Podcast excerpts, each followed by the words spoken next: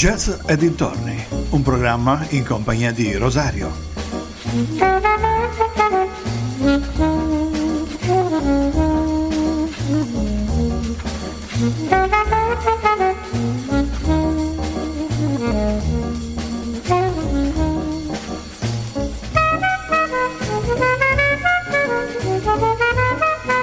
Cari amici vicini e lontani, un ben ritrovati ad una nuova puntata di Jazz e dintorni. Cominciamo di nuovo con le biografie di grandi musicisti, di grandi del jazz. Oggi ho scelto per voi Art Blakey, un buon pianista prima di diventare il leggendario batterista. Diciamo che insieme a Kenny Clark, Max Roach e Buddy Rich è stato uno degli inventori della tecnica batterista applicata al, allo stile bebop. Ma io direi cominciamo subito ad ascoltarci qualcosa e dopo cominciamo con la vera e propria narrazione. Ladies and gentlemen, as you know we have something special down here at Birdland this evening.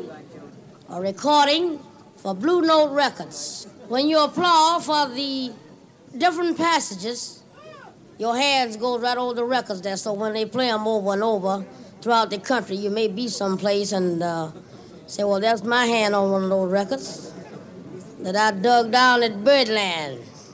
We're bringing back to the bandstand at this time, ladies and gentlemen, the great Art Blakey and his wonderful group featuring the new trumpet sensation, Clifford Brown. Horace Silver on piano, Lou Donaldson on alto. Curly Russell is on bass. And let's get together and bring Art Blakey to the bandstand with a great big round of applause. How about a big hand now for Art Blakey? Thank y'all.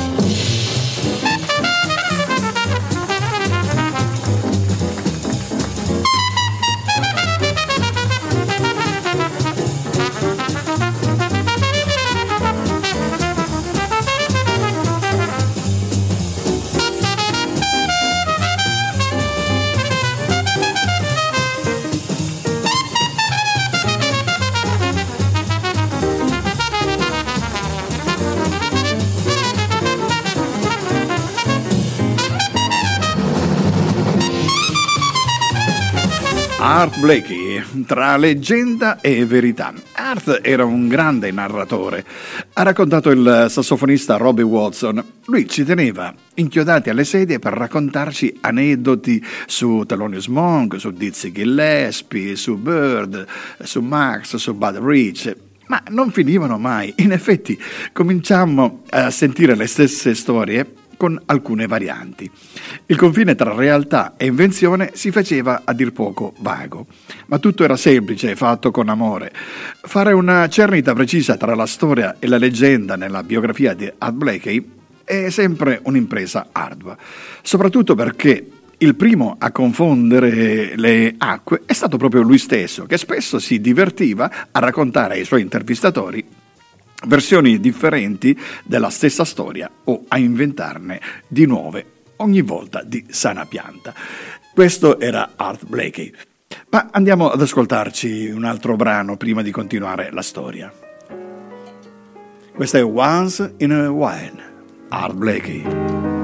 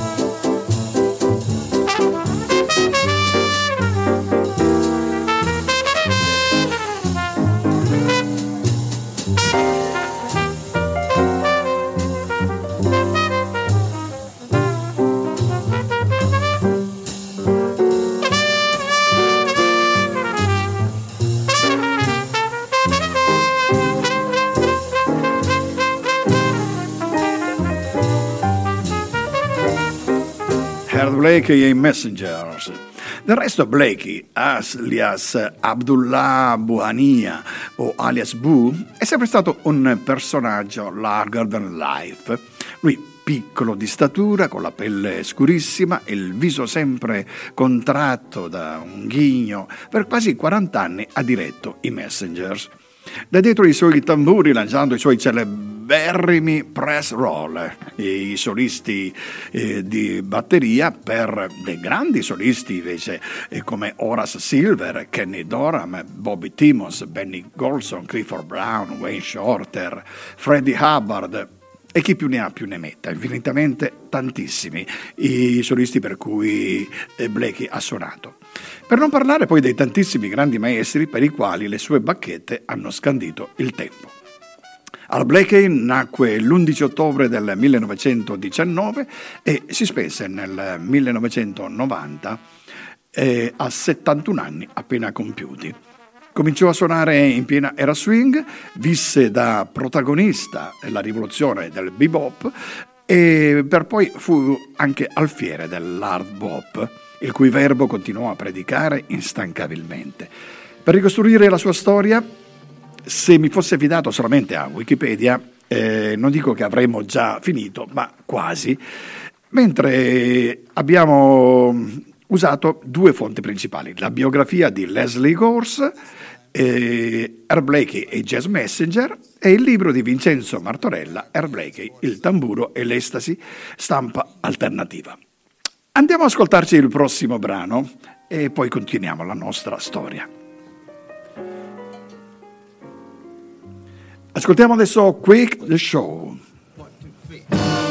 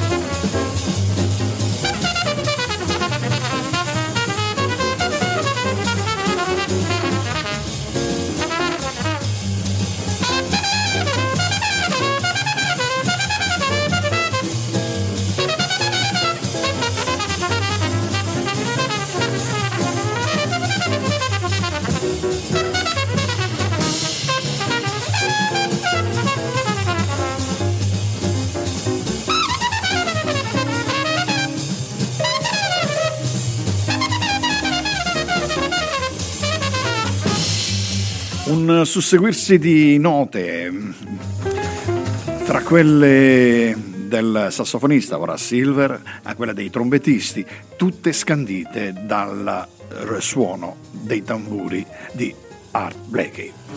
La città dell'acciaio, Pittsburgh, Pennsylvania, capitale della contea di Allegheny, ha due soprannomi, City of Bridge per i suoi 446 ponti e Steel City per le acciaierie che costituivano la spina dorsale della sua economia. Già a metà Ottocento ospitava più di mille fabbriche. Le fabbriche attiravano da tutta l'America i lavoratori in cerca di fortuna, compresi moltissimi afroamericani che per la maggior parte trovarono impiego come operai di basso livello nell'industria siderurgica. Durante la seconda guerra mondiale beh, lavoravano 24 ore su 24 producendo acciaio per alimentare lo sforzo bellico. Meno noto è che Pittsburgh ospitò anche una fiorente scena jazzistica da lì arrivavano fra gli altri Ray Brown, Paul Chambers, Roy Elbridge, Billy Eckstein, George Benson, Kenny Clark e molti altri.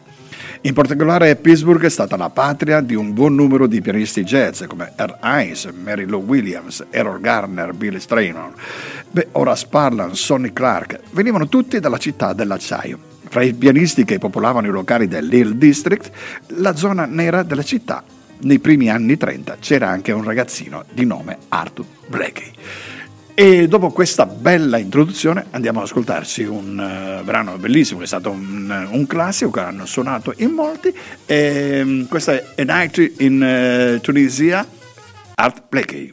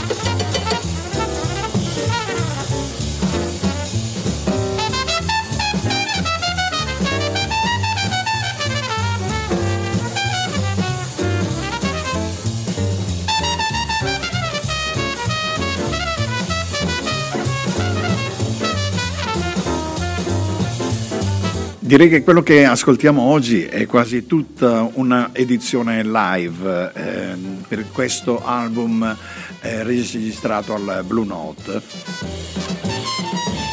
Come sia passato dal pianoforte ai tamburi è una delle prime leggendarie storie della sua biografia. Art Blakey abbandonò il pianoforte per dedicarsi alla batteria e, secondo il suo stesso racconto, a costringerlo fu un gangster che, non apprezzando il suo stile, gli impose di prendere in mano le bacchette e di cedere posto a un ragazzino di 4 anni più giovane di lui. Beh, eh, quel ragazzino, destinato poi a fare molta strada, si chiamava Errol Garner. Blakey, come dicevamo prima, nacque a Pittsburgh nel 1919 da una famiglia del sottoproletariato afroamericano il padre, di nome Bertram Thomas Blakey, era un mulatto di, eh, originario dell'Alabama e aveva abbandonato la moglie prima ancora della nascita di Art. Quando la madre, eh, il nome era Marie, il cognome probabilmente Rodiker, ma sul certificato di matrimonio del batterista è citata qua Mary Jackson, Sta di fatto che morì quando Art era piccolissima, aveva mi pare sui 4 anni, ed egli fu cresciuto da una vicina di casa, altre fonti dicono da una cugina di nome Annie Perron, che l'allevò come fosse un suo figlio. Questo almeno è quanto si può ricostruire dalle tis- testimonianze disponibili. Pare che abbia avuto anche uno zio di Blake, noto col nome di Ruby, che fosse popolare a Pittsburgh come cantante e direttore di coro. Ma noi andiamo avanti con la musica e questa è Lullaby of Birdland di Ed Blakey e Just Messenger.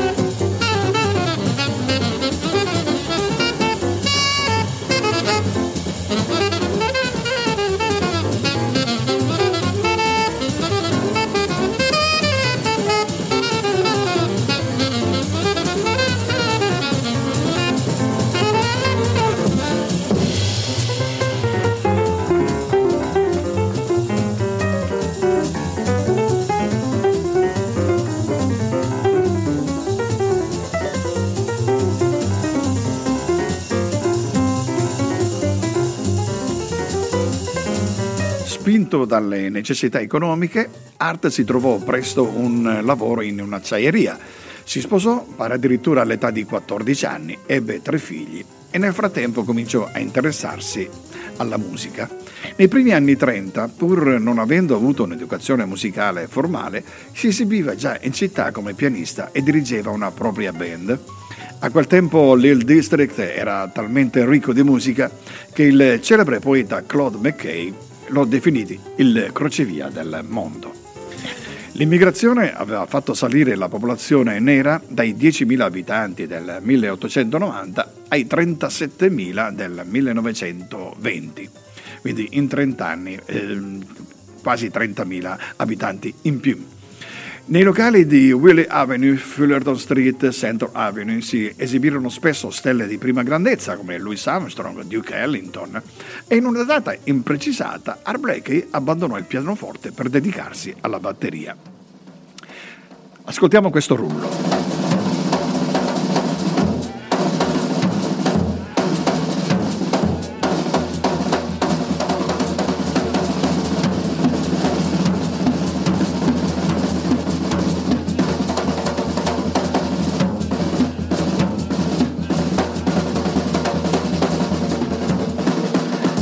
E lui va avanti eh, a volte per eh, anche decine di minuti con i suoi assoli di batteria.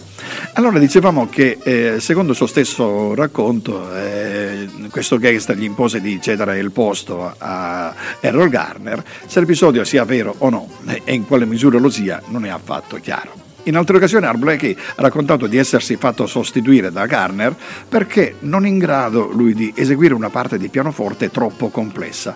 Sta di fatto che a metà degli anni 30 Blakey suonava la batteria e i suoi modelli erano Chick Webb e Sid Carlett. Proseguiamo con il prossimo brano. Ok, questo è We Drought, Art Blakey. Art Blakey and his wonderful all-star.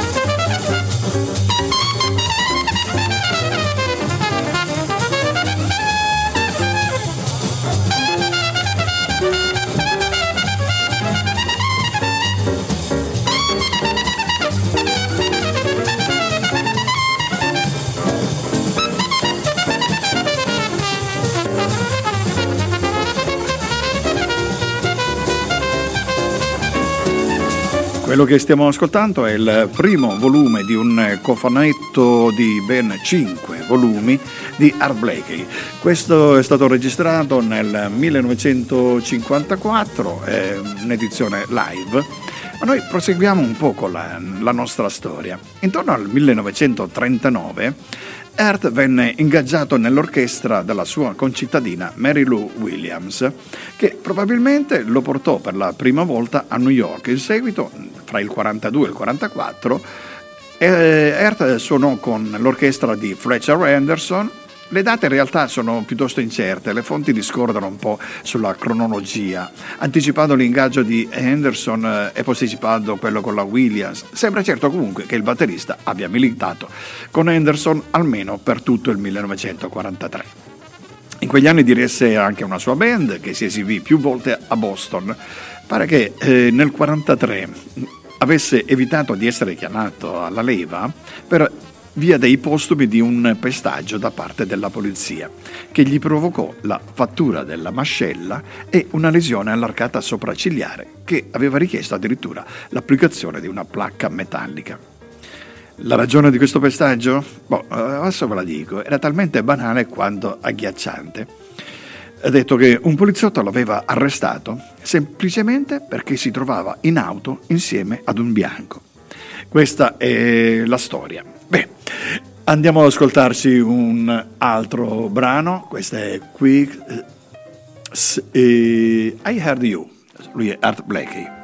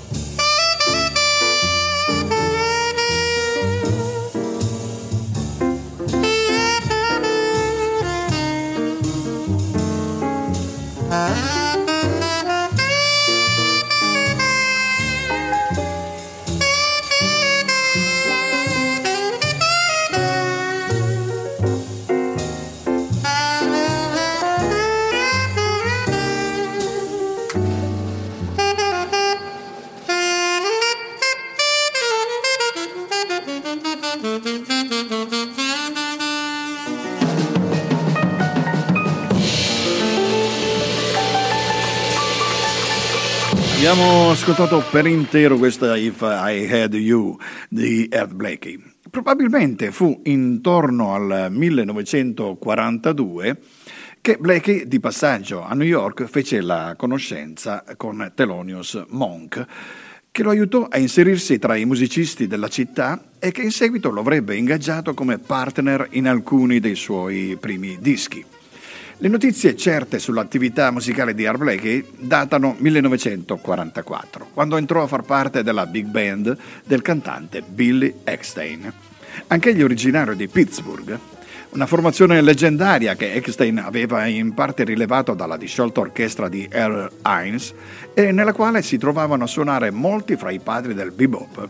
C'erano Dexter Gordon, eh, Dixie Gillespie, Charlie Parker, Fats Navarro e persino un eh, giovanissimo Miles Davis, appena diciottenne, che vi militò eh, solo per un paio di settimane come sostituto di uno dei trombettisti.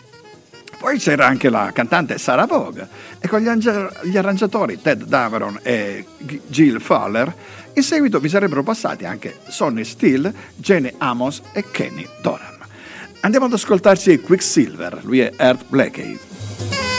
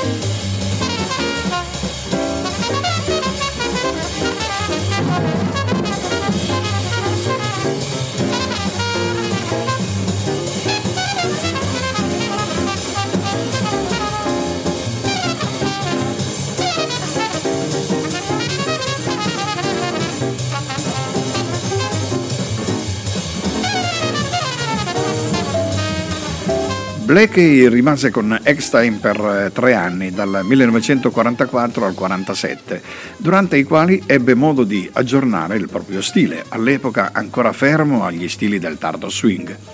In effetti, eh, dal punto di vista anagrafico, egli si trova un po' a metà strada fra i Bob eh, i boppers più anziani come Kenny Clark, Thelonious Monk, Dizzy Gillespie e quelli della generazione più giovane come Charlie Parker, Fats Navarro e Miles Davis.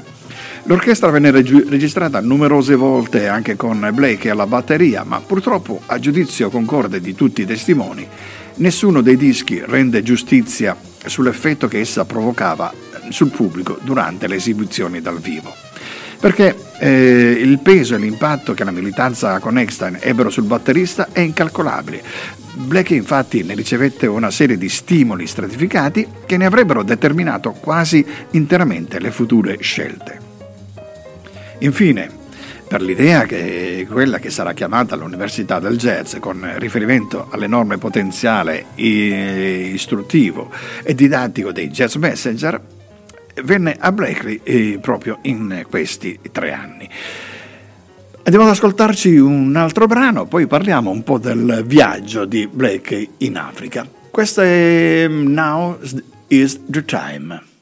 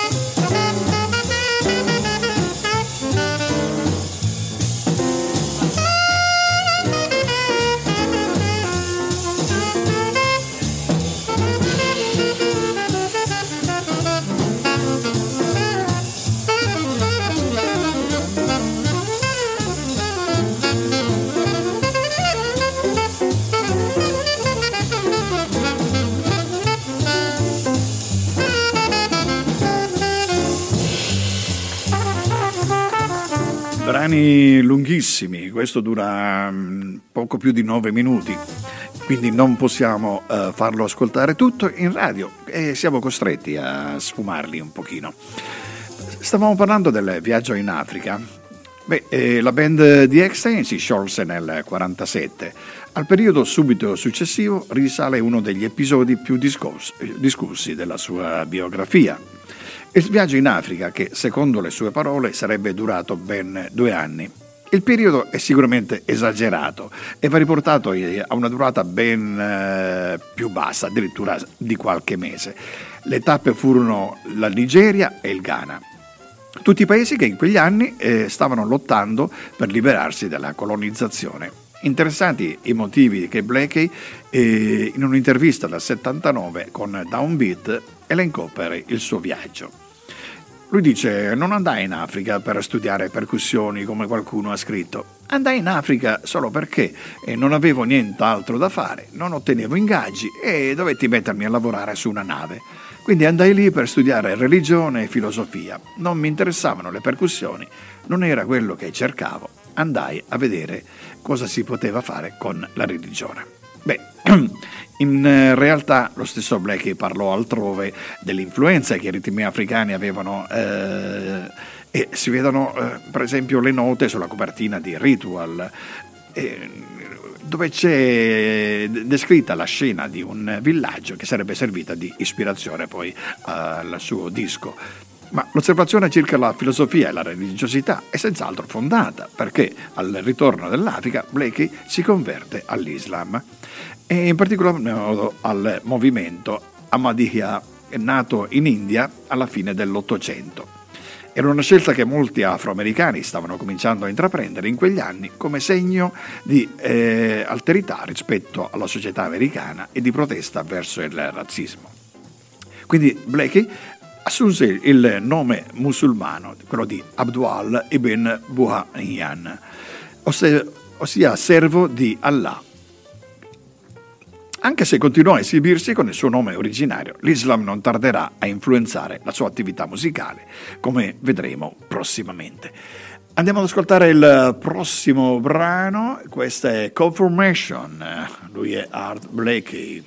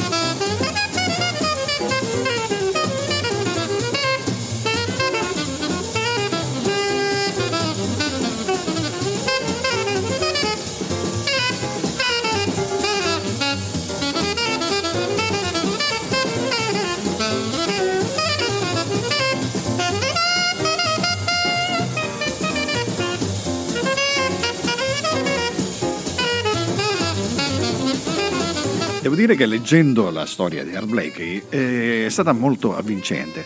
Infatti ehm, ho voluto addentrarmi in questa storia perché mi ha appassionato e, ehm, e, sto continuando ancora a fare delle ricerche, quindi mi sa che questa storia durerà qualche puntata in più. Parliamo dei 17 messaggeri. Intorno al 1947, tornato dal viaggio in Africa, Art Blakey diresse una band chiamata The Seventeen Messengers, molti dei cui componenti erano musulmani. La band originaria non fu mai registrata e le notizie a proposito sono, come sempre, e tra le altre cose della biografia di Blakey, piuttosto nebulose. Pare addirittura che tra i membri ci fossero anche i trombettisti eh, Ray Copeland, eh, Idris Suleiman, i sassofonisti Cecil Payne, eh, Saib Sihab, eh, Bud Powell e Thelonious Monk, che lavorò con lui anche come arrangiatore al pianoforte. Ma si parla anche di Sonny Rollins, del trombettista eh, Benny Harris, oltre a Kelly Doran che avrebbe redatto molte delle partiture. Ascoltiamo il prossimo brano e poi penso che ci sentiremo per i saluti. Andiamo ad ascoltare Soft Winds, Earth Blakey.